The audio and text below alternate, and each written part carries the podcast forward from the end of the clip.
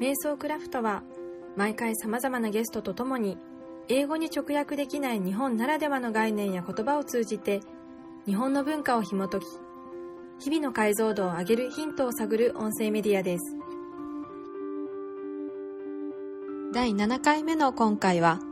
一中節都派家元の宮古良中さんと共に本質についてお話ししていきます。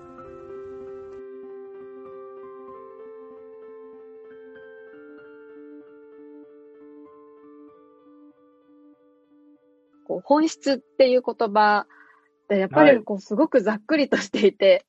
なんかでもその言葉を聞くと、あ、でもなんかすごく大切なもので、それはこうやっぱりこう受け継いでいかないといけないとか、やっぱりそれを大切にしないといけないっていうのはすごくこう感じるものの、でもじゃあ本質って何だって考えたときに、多分まあその二つの議論になると思うんですけど、大きくまあ一つはまずその言葉自体の定義というか、本質という言葉自体そのものが何かっていうのと、はい、あとじゃあその伝統文化の本質と言ったときに、はい、まあ、それが何かって、多分どちらかというと後者の方が果てしない議論に なる気はしているんですが、はい。まずその1個目のその、まあ、辞書的なじゃないですけど、辞書でこう本質と調べたときに、まあ、何かというと、はい、1つ目は、あるものをそのものとして成り立たせている、それ独自の性質。っていうのが一つ。はい。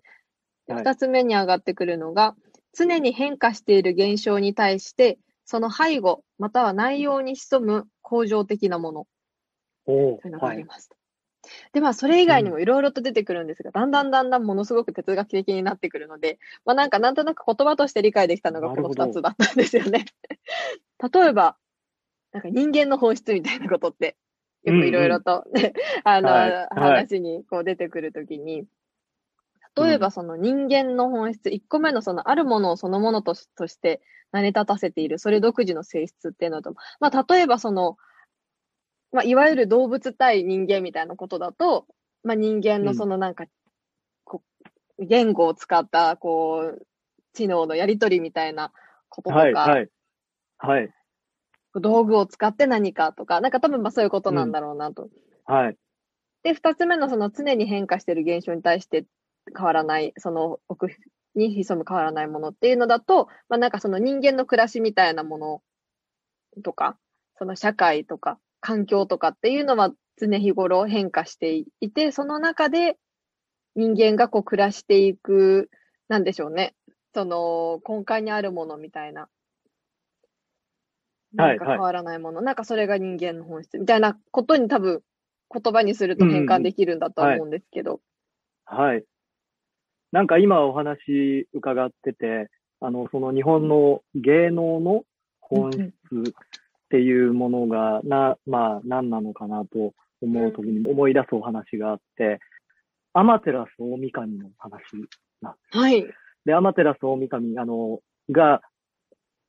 天の岩戸に隠れてしまって、うん。で、アマテラスは太陽神ですよね。太陽の神様。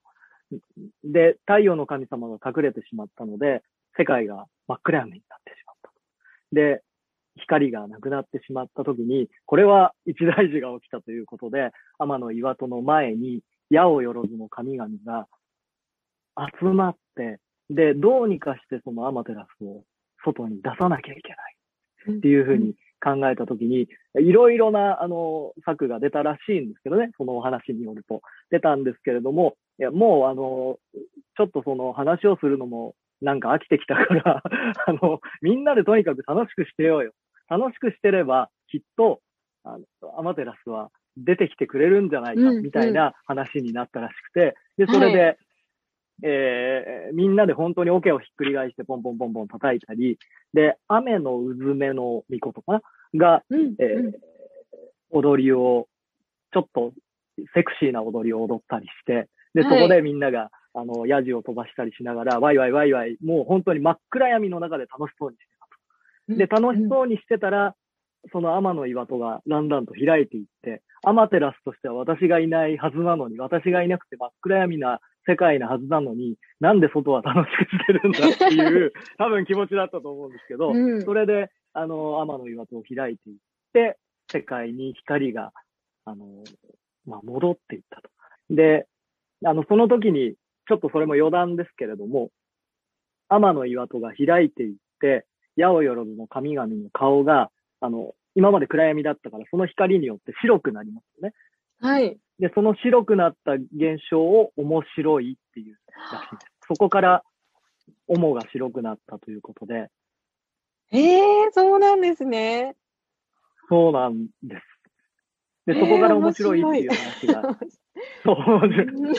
そう。だから、あの、音楽を、まあ音楽をして、そこで、まあ、面白い状態になって、それが結局世界に光を取り戻したということなので、まあ芸能というものの、まあ、原点というか、僕自身はそう思ってるんですけど、本質というのは、その芸をすることによって人々が面白いって感じてくれたり、明るくなってくれたり、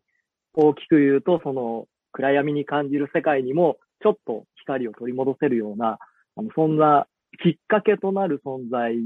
であるのではないかなと思っています。これは日本の音楽の始まりというお話ですけれども、おそらくそれは、あの、どの、多分ね、世界中のどの音楽でも同じなんじゃないかなと、僕個人はね、そう思っているんですけどね。そうですよね。結構どんなこう文化でも割と儀式的なところから始まっていたりすることが多いんじゃないかなと思いますんだよね。そういえばその、石見神楽でアマテラスのお話を私見たことがあって、すごく短い舞台にこう編纂されてるやつだったんですけど、で、すごくなんか結構本当に、はい、あの、観客もそれを見ながら笑いが起きるような舞台で、うん。すごく楽しく面白がりながら、はい。高千穂、宮崎県の高千穂に、あの、行った時に、まあそこに天の岩戸のね、あの、場所があるんですけれども、その高千穂で、やはり神楽が、あの、夜高千穂神社かな？あの、確か高千穂神社だったと思うんですけど、神楽があって、それを夜見に行った時に、やっぱりちょっとね、コメディですよね。面白い。そうですよね。うんうん。うんうん。そう、楽しい感じになってますよね。それこそなんか前に本当何年も前ですけど、りょうちゅうさんにあのインタビューさせていただいたのが、多分、りょうちゅうさんが高千穂高千穂にこれから行くんですよみたいな時だった気がします。ああ、そうでしたね。そうだ、そうだ。そうなんです。すごい偶然です。それの直前、そうですね。それの直前でしたね、確かに。そうですよね。懐かしいですね。いや、本当に。懐かしいですね。いや、本当その本質っていうので、今のお話を伺っていて、なんかその、はい、こう、客観的なものなのか主観的なものなのかみたいなのも結構考えることが多くて、うん、っていうのもその伝統文化についてこういろんな方にお話を伺ってると割とその結局は本質なんですよみたいなお話に落ち着くことが多くて、で、それをこう、なかなかそう、こうそこからこう、じゃあ本質って何ですか？みたいなことを、なかなかこう切り込めずにここまで あの、なんとなく来た気がするんですけど、まあ、それとなくその、まあ、型の話とか、まあ、いろんな方向性から、はい、あとその、まあ、歴史だったり、価値観だったり、みたいな、こう、いろんな切り口から、まあ、本質的なお話をさせていただくことはありますけど、本質自体みたいなことはあんまりお話をしたことがないので、こう、はい、それぞれの方が日本の伝統文化の本質っていうのはこういうことだと私は思うんですよねっていうのの、あんまりこうデータがないんですけど。あ、はい、でも、はい、それが、こう、割と主観的なものでもありつつ、でもこう、誰が話しても、なんとなくみんな落ち着く、こう、共通するものもあるんじゃないかなというのが、こう、感覚的になんとなく思っているんですが、そのあたりはどう思われますか？そうですね。どう、あの、他の分野のその伝統工芸ですとか、はい、あのそういった方々にも型っていう考え方はあるんですかね？はい。えっ、ー、と、今までにお話を伺ったの、と特にですね、あの、実は、前に収録したの、中村梅さんと型についてお話をしたんですよ、はいはい、このポッドキャストで。はい。で、その、まあ、日本舞踊の中ではあまり型という言葉は実は使わずに、どちらかというとその流儀によっていろいろとこう、うん、なんとなくルールというか決まりがあるっていうような形で、そのまあそれを要は、まあ型というふうにも理解できるんじゃないかということでお話をしたんですけども、まあそういう意味ではその型というのはありますね。あとまああの茶道とか、角とかだと、はい多分その、まあ、型にはめてみたいなことがありますし、はいあと、まあ、ぶ、あの、武術とかになりますかね。あとははい型が結構よく言われるのだと。はい。と思います。何か僕もちょっと本当に明確な答えは今お話伺っててね、あの、出せないと思うんですけど、その型っていうものがなんであるのかなってうんうん思うんうときに、まあ一つは今まで、あのーつなげてくださってきた方たちが、まあは、始めてきた方たちと続い続続く中で、長い歴史の中で、あの、触れてきた方たちが、こうじゃないか、ああじゃないか、こっちの方がいいんじゃないかっていうところで、あの、いい形、こういう風にすると美しいよなとか、こういう風にすると、あの、まあ、効率がいいよなとか、そういう、それぞれ、その、それぞれの時代でいい形を模索してきた中での、その、集約したエッセンスじゃないですけど、そういうことが、型なんじゃないかなと思っていて、で、その、ですので、新しい時代になればなるほど、より洗練されたものを受け取ることができるので、うんうん。だから今、あああの、今現代に生きてる人たちが一番ラッキーといえばラッキーなんじゃないかなというふうに思う部分もあるんですよね。まあいろんな、あの、それは考え方がありますけど、僕はそういうふうに思う部分があって、で、型っていうものを僕はじゃあどういうふうに捉えているかとかん、まあ改めて考えますと、先代の、今父が東大の都一中なんですけれども、先代の東大都一中、父のえー前の代の先代の都一中氏がよくお稽古の時におっしゃっていたのは、これは、私が考えたことじゃないから、安心してあなたを受け取りなさい。これは今私が、あの、適当に思いつきでやってることじゃないから、あの、安心してあなた、それを受け取りなさいっていうふうにおっしゃられてたということと、寸分たがわず、それを得得しなさいと。その何か自分のオリジナリティみたいなものを、ひとまずは全く入れてはいけないというふうなことをおっしゃられていたんですうんね。ですので、その教えを、やはり僕も、あの、父も守っていまして、まあ、それが型のようなものなのかなと思うんですけれども、それをとにかく徹底的に、徹底的に曲を、あの、得得するように、まあ、なかなか得得できないんですけどね。でも、うんあの、一生懸命それを、とにかくそのまま、あの、取るということを意識しています。で、で、そうすることによって、なんでしょうね、その、僕がちょっと思うのが、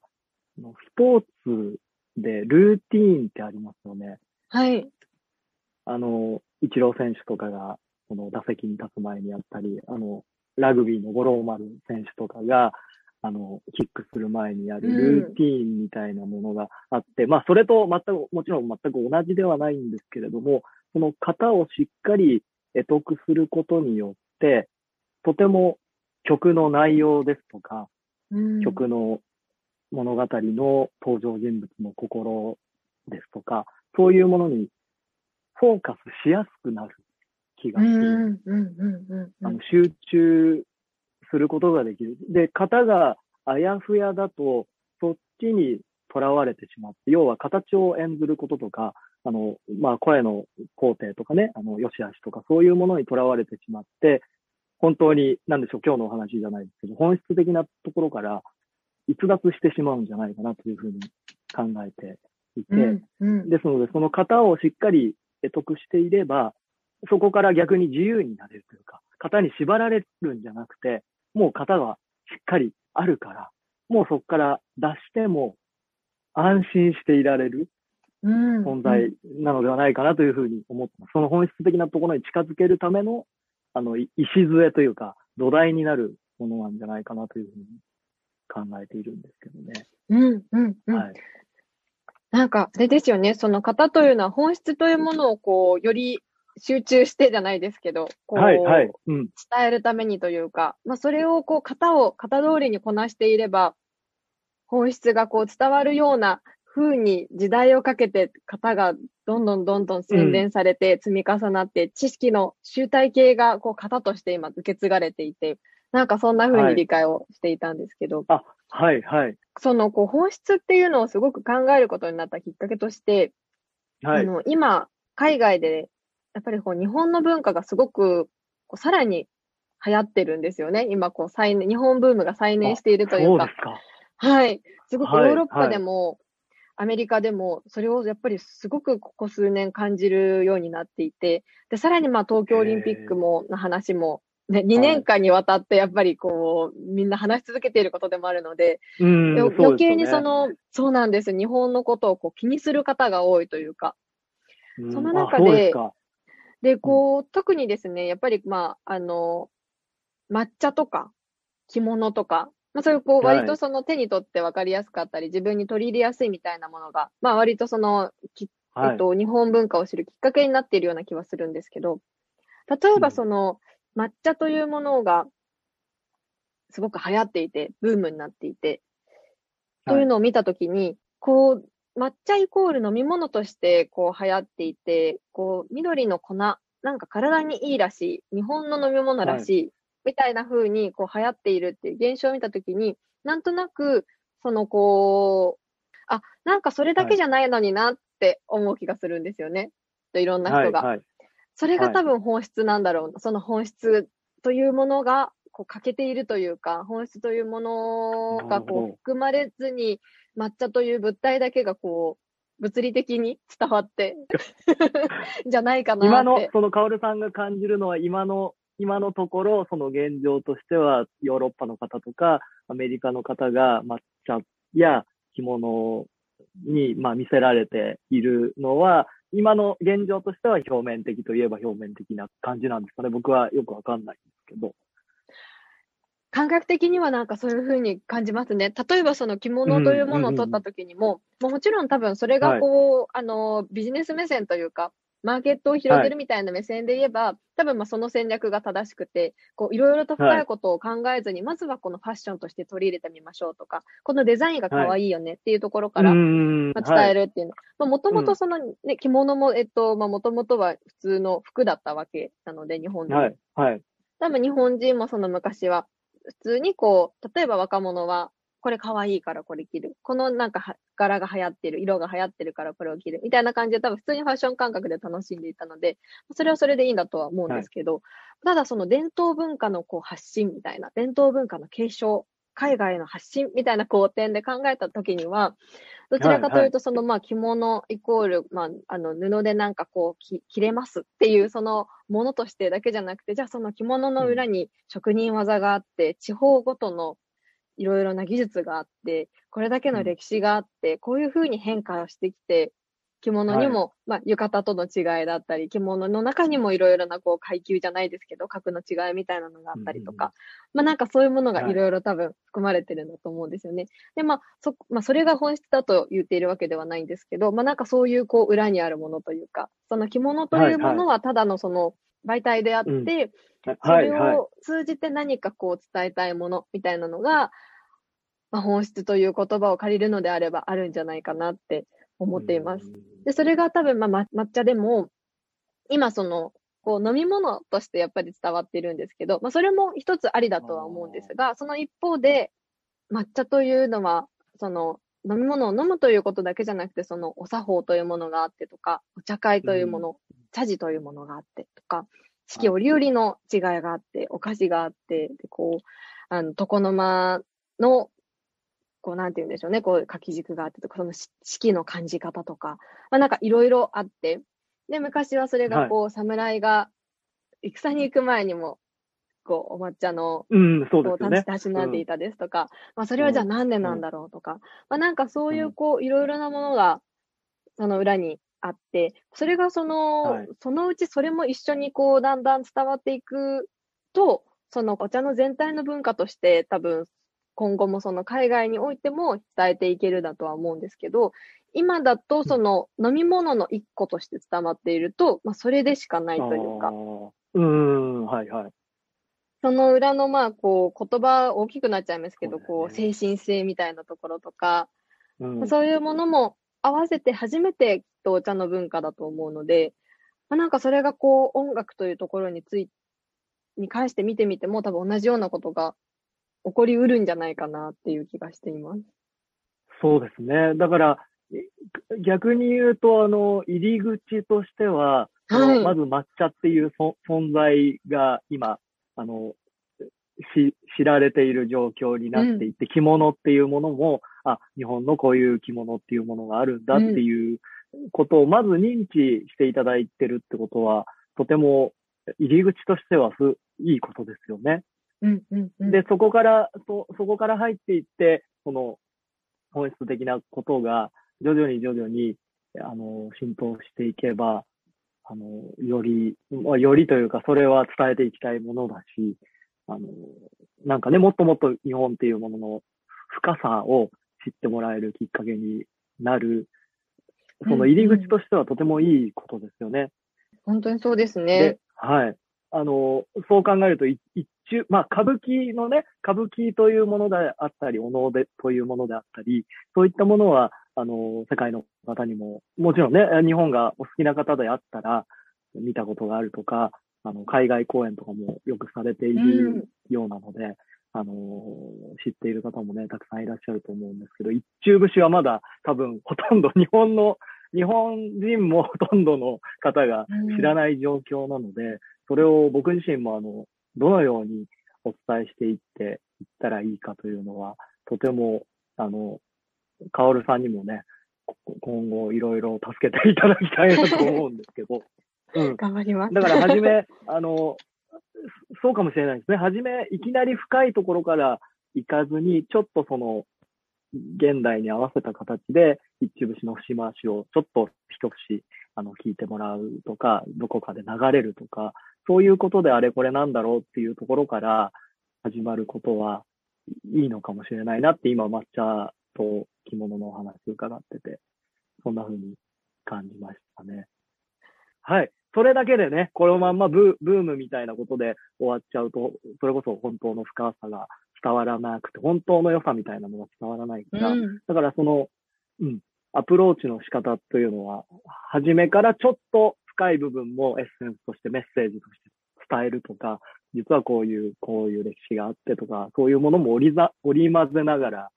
伝えていくといいのかもしれないなということを思ってますけどね。うん。はい、なんかその、こう、例えとして正しいかわからないんですけど、なんか最近その私の伝統文化の理解としてというか、自分の伝統文化との接し方として、伝統文化のこう一つ一つの芸能であったり工芸っていうのをこう入れ物みたいに私は考えていて、で、その中に日本の、まあ、精神性だったり歴史とか地方ごとの文化とか受け継がれてきた技術とか価値観とか美徳とか、なんかそういったものがこう中に入っていて、それを伝統文化一個一個の芸能だったり工芸っていうものにこう入れて、それがこう出ていってるみたいな風に私が捉えているんですね。で、はいはい、それが、こう今、先ほどの話だと、その箱だけなんか出ていっちゃってるみたいな。箱だけ売ってるみたいな。お弁当箱だけ売ってるじゃないですけど。はい、なるほど。なんかお弁当箱のなんかデザインが綺麗だから買う。みたいな、それで終わり、みたいな、なんか感じに思っていて、まあそれもそれでいいけどね、みたいな。お弁当箱は売れるけど、でもその中身が、うん、中身のおにぎりとかなんかこう、唐揚げとか、いろんなこう、はい、式ごとのメニューがあったりとか、なんかわかんないですけど、なんかその中身が今こう、入ってない状態みたいな気がしてるんですよね。で、逆にその、はい、まあ今は箱から売るみたいな感じですけど、逆に中身から一個ずつ切り出して売るっていう手もあるかなっていうふうに考えていて、はいはいはい、でそれが、うん、えっ、ー、と、私、オックスフォード大学で、えっ、ー、と、去年ですかね、もう一昨年になるのかな ?2019 年の秋に、オックスフォード大学でお抹茶のこうワークショップみたいなのをさせていただいたんですよ。はい。で、それが、そのテーマ、あの、えっと、江戸千家の川上さんにも、こう監督というか、していただいて、資料とかも見ていただいたりとかしたんですけど、はい、テーマがちょっと、はい、あの、切り口が、お抹茶をこう体験しましょうっていう切り口ではなく、ウェルビーイング、ウェルネスを達成するためのお抹茶みたいな切り口で、あの、歌い物というか、いいねうん、はい。で、こう、お抹茶セッション for well-being みたいな感じで、あの、はい、ワークショップをしたんです。で、そしたらものすごく人気で、はい、あの、本当は1回だけ、1日1回だけやる予定だったのが、1日3回もやることになって、1回に15人ぐらい参加していただいて、ものすごく人気だったんですけど。へえ、あ、素晴らしいですね。はい。で、その中でも、その、例えば、なんでしょう、えっと、まあ、私のやり方として、あの、まあ、皆さんに最初、まあ、レクチャーみたいな感じで、ちょっとお抹茶の歴史とか、お抹茶のその、まあ、ウェルビーイングだったので、それが社会的な健康、身体的な健康、精神的な健康みたいな感じに分解して、それぞれにとってお抹茶がどういうふうに役割を果たしているか、みたいな切り口でお伝えしたんですね。で、そうすると、その中で、はい例えばこの、身体的な健康っていうのが、多分今お抹茶、緑色の飲み物として伝わっている、そのまあなんかいろんなこう、あの効能がある。こう、いろいろと栄養がすごく栄養価が高い飲み物であるみたいな。多分それは、はい。このお抹茶で言うと、今の、まあいろいろと、3つのウェルビーイングのうちだと1つしか、あの、説明ができていなくて、その他2つっていうのだと、まあ精神的な健康、ウェルビーイングっていうところについては、お抹茶を飲むことで、その、まあ、あの、昔はこう、瞑想の手助けにもなっていたとか、こう、心身を落ち着かせる、みたいなことができます。で、こう、あの、社会的な健康というところだと、お抹茶のそのお茶室っていうところにいろんな方たちが集まって、交流ができる場であるとか、いろんなふうに知の共有ができるところであるとか、うん。まあそういうふうに、ん。こう、お抹茶のいろんな面を、そのウェルビーイングっていう言葉を借りることによって、お抹茶のその、まあ、いわゆる本質、すべてではないと思いますけども、本質のいろんな面をお見せすることができたというか。今、あの、お話を伺ってて、その、現代の方にとって、どういう、その自分と、おそらくですね、僕の一中節とかは、あの、現代の方にとっては、自分とは多分関わりのないものだと思われてる部分が非常に多いと思うんです。私にもその関係があるんだって思わせるための道筋として、そういうウェルビーイングですか？それをテーマに伝えて、こういう効用が実際あるんですとか、こういう効果が、あの、こういう喜びが、お茶を通じてこういう喜びがあるんですっていうことを発信していきながら体験していただくっていうのはすごくあのいいなっていうふうに思いました。一中節もあの、今もあの経営者の方とかね、実業家の方とかも、父のところに見えられたり、僕のところにも、うんあの、お稽古に見えられたりしてるんですね。で、はい。今、あの、大河ドラマでやっている渋沢栄一という人が、あの、モデルになっていますけれども、渋渋沢栄一は、あの、実業家ですけれども、あの、渋沢栄一と共に一緒に活動していた大倉喜八郎という人がいまして、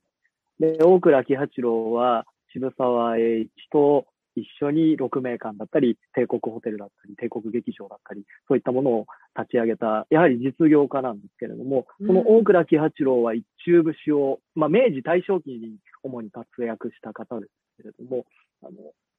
一中節を非常に愛好されてた。で、自分自身も、その、大変に忙しい方でいろいろな仕事をされている方だから、時間もね、そ、そんなにある方ではないと思うけれども、その中で一中節のお稽古もずっと続けてらしたということで、で、まあ、あの、スポンサー的な形でも一中節を大変にバックアップしてくださっていた方で、で、現代においても、この経営者の方だったり、そういう方が一中節お稽古に来られてたりするんですね。で、そういう方に、あの、じゃあなんで一中節をされてるんですかって聞くと、いろいろな、まあ一つは、ものすごく忙しい中で、一中節をやっている時間だけは、全くそのことを忘れられると。うん。とてもその精神を集中することが、まあ、精神を静かにすることができるので、そのことが非常に仕事においてもいいんだと、そういう時間を持持つということが。で、それがないと仕事のことをずっとやっぱり頭にある状況になってしまうので、そういう一中節を稽古している時間が非常に大事なんだっておっしゃる方だったり、あとはいろいろな仕事の判断をするときに、こちらに行った方がい。いいか、別の方向に行ったりがいいかという大切な岐路に立たされた時に、一中節をやってるおかげで、その判断がいい方を選ぶことができましたっていう方がいらっしゃるんですね。なので、一中節にもね、とても現代の方に通じる、あの、ものがあると、僕は信じているんですけどね。はい。うん、最近、その、流行りの言葉でマインドフルネスとか、まあ、さっきのウェルビーイングもそうですけど、はい、サステナビリティとか、なんかいろいろなそういう言葉、今流行りの横文字の言葉というか、うん、今のお話を伺っていても、例えばその、はい、えっ、ー、と、ものすごく忙しい中で中節の時間だけは忘れられるとか、あとはその仕事を判断するときに自信を持って選べるとか、なんかそれも多分マインドフルネスの中にも多分出てくるようなお話ですし、マインドフルネスの中でもそのこう同じようなことがお話しされてるんじゃないかなと思って。でそうすると、その日中節ってこんな風な自分にもなれるじゃないですけど、まあ、マインドフルネスは最近できたわけじゃなくて昔からあるものですけど、まあ、最近いろんな方々がそのマインドフルネスっていうのことは何かっていうことに関して、まあ共通の理解ができているので、それを借りることで一中節についてもこう、一中節のこう、一面をなんかその言葉で伝えることができるような気もしますよね。はい、はい、はい、そうですね。その、なので、そう、現代の方にも伝わりやすい言葉を借りて、あの、うん、本質的なことも伝える、なん、なんだろう、手伝いをしてもらうというか、うん、それは、とっても大事なことだし、それはしていく、ね、伝えていくためにしていきたいことですね。今、なんかそう思いました。うん、うん、本当ですね。あの、先ほど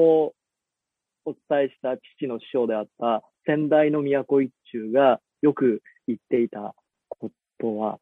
芸において、一中節において、間がいい人は、日常生活においても間がいいんだっていうことをよくおっしゃられていて、で、それはなんとなく父もそうですし、僕も実感としてですね、あるような気がするなと、あの、芸、芸がやはり間がいい人というのは、あの、そういう、なんだろう、いいタイミングで生きてらっしゃる方が、いい、いい間でね、生きてらっしゃる方が非常に多いんではないかなと、これも個人的なね、感想ですけれども、そんな風な実感があって、三味線でもそうだし、声を出すっていうこともそうなんですけれども、その、とてもいつも意識しているのが、自然っていうものに沿うように、逆らわないように、溶け込めるように演奏するということを、それがしっかり多分できるようになると、日常生活においても他のお仕事においてもいいタイミングで生きて、例えば会いたい人に会えたりとか、あの、うん、欲しいなと思った仕事があちあちらから連絡が来たりとか、そういうことが、あの、あり得るのではないかなというふうに、あの、勝手にそれは個人的に思っているんですけどね。なんかその一部所をやることによって、すごくこう、敏感なことにも、なんか自分のセンサーが働くようになるとか、はいはい。こう、息遣いまでもこう感じ取れるようになるとか、なんかそういうことがいろんなところに派生していって、なんかどこかでこういろんな人と話してるときに、あ、これって自分の興味があることだな、みたいなのをこう、キャッチができるようになって、なんかそれが繋がって、あるとき、自分が欲しいと思ったところに、こう、ぐるっと回って自分に返ってくるじゃないですけど、なんかいろんな風に、はい。こう多分共通点が絶対それはこう、あの、あるんだろうなって、今聞きながら思ってました。そうですか。はい。はい、そうですね。なんとなくその直感的な力が、うん、あの、を養えるような気がしてますけどね。うん、うん、うん、うん。はい。そうですね。多分、あれですよね。その、両中さんが、それをこう、直感力が養える音楽です、みたいなことを言うというよりは、多分、それをこう、先ほどお話しされていた、こう、経営者の方々とか、そういう方々がこう、実体験を持って、はい、私は一中節の稽古を通じて、こういうことをこう、こういう感性を磨きましたとか、なんかその感性を磨いたことによって、こういうふうに仕事にもなんかいい影響がありましたとか、なんかそういうのが、こう、どんどんいろんな実体験として、いろんな方に伝わっていったらいいですよね。そうですね。はい。そう思いますね。そうですよね。で、それがきっと、まあ、本質の、こう、一面というか、いろんな人の目線での本質、こう、自分が一節をこう稽古したことによって、こう、何かしら感じた本質的なものがこう自分の言葉となっていろんな方に伝わっていくというか、なんかそんな風な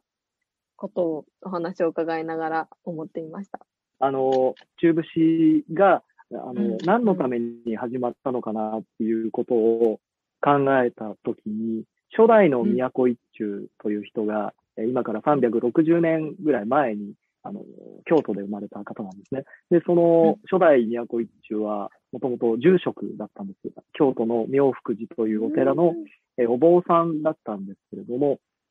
連続をして、えー、その当時、まだ三味線という楽器は非常に新しくて最先端の楽器で、その、まあ、三味線で自分が物語を語りたいというので、お坊さんを辞めて音楽を始めたのが一中節の始まりなんですね。で、そねえー、その初代が作曲した曲に、辰巳の式という曲がありまして、で、それは京都の都の京都の辰巳の方角、辰巳というのは東南の方角ですね。うん、東南の方角にある宇治の里の人々の何気ない生活だったり、あの、本当に人々がただ淡々と過ごす日常であったり、あと美しい宇治の景色であったり、そういったものを、ただ淡々と川の流れが美しいとか、山が綺麗だねとか、そこで仲いいカップルがタバコを二人で吸ってるね とか、あの、小さい女の子が宮参りに来てるねとか、そういう状況を絵巻物のように語られている曲なんですけれども、最後の言葉が、変わらぬみよは万々歳、武運長久、民繁盛、千代にや千代の秋津すや、視界波風静かにて、収まる国こそ久しけれという言葉で終わるんですね。で、これは何を言ってるかというと、変わらない世の中、この平和な世の中が、いつまでも万々税というのは1万年ってことですね。1万年、まあ1万年というか、まあ1万年というのは、あの、例えでもうこれは永遠に続いていってほしい。で、戦争、戦がない状態が続いていって、民が栄えていって、千代にや千代のというのは1000年も8000年も、えー、ずっと続いていって、秋津す、千代にや千代の秋津すというのは、秋津というのはトンボのことを言うんですけど、日本列島がトンボの形に似ていることから、秋津すというのは、あの、日本のことを言うんですね。日本という国は、周りを4つの海に囲まれている島国ですけれども、その4つの海が波風で静かに収まって、つまり、海から広がる世界中が静かに収まって、その収まった状況がずっと続いていってほしい、久しくあってほしいということを願っている言葉で終わるんですね、その曲が。あの、そのことが一中節を作った初代都一中の根本的な願いではないのかなと、あの考えています。ですので、一中節にはいろいろな曲があって、真珠物であったり、ちょっと、あの、なんでしょう、狂乱になってしまう女性の物語であったり、悲しい物語ですとか、そういったものもたくさんあるし、明るい物語もたくさんあるんですけれども、根本的な、あの、初代一中が一中節を始めた願いとしては、その辰巳の式の最後の言葉が根源的に全ての曲においてあるのではないかなというふうに考えています。本当ですね。今お話伺って思ったのは、こう、どうしても伝統文化って、私のようにこう、一歩離れたところにいる、まものからすると、なんとなくこう、伝統文化って、こう、難しくて、いろいろとこう、覚えないといけないものがあって、みたいな風に思ってしまう方もきっと多いんだろうなと思っていて。でも今のその辰巳の式のお話を伺うと、きっと多分根源、まあ、本質は意外とシンプルで、でもそれが一中節という形になったり、一つ一つのこう音楽になっていくときに、いろんなものがこう層が重なりになって、最終的なこう形になるんですけど、読み解いていって一番根源のその初代の都一中先生がこう伝えたかったものっていうのは、はい、本当に子供もわかる。こう普段生活してて、これは嬉しい、楽しい、これは素敵だな、こういうこう青空が広がっててとか、こういう風が吹いててとか、なんか多分誰にでもわかることだったりもするかもしれないですよね。はいはい、そう、そう思います。本当にそう思います。なので、僕も古典の音楽をやっている人間としてとてもよく思うのが、あの、現代でも昔の人でも感じてることってそ、そうはあんまり変わってないなというふうな感じがします。だから人間が、例えば恋愛でもそうだし、あの、何か仕事において行き詰まったりとか、人間関係で悩んだりとか、例えば、あの、空が美しいとか、海が美しいとか、そういう感じる心っていうのは、全くと言っていいほど変わってないんじゃないかなというふうに、僕は一中節をやっていて、そう思うんですけれども。うんうんうんなので、あの、いきなり、例えば初めから最後まで何にもご説明しないで、ただ演奏を聴いていただくだけだと、やっぱり伝われ、伝わりにくい部分があると思うんですけど、本当に一節だけ山の姿もにこやかにっていう一節だけを、こういう山の姿が、あの、にこやかに微笑んでいるような様子なんだよって言って、一節何度も語ってもらうっていうことだけだったら、十分に、あの、その感覚、感性は、とってもね、あの、同じものだと思うので、伝えられるというふうに信じてますね。だから、うん。そう、そういうとこからきっかけで、全く辰巳の式を聞いたことがない人が初めから最後まで聞いても、あ、なんかいいなって思えるような土壌作りとして、あの、初めそういうところから始めるといいかもしれないですね。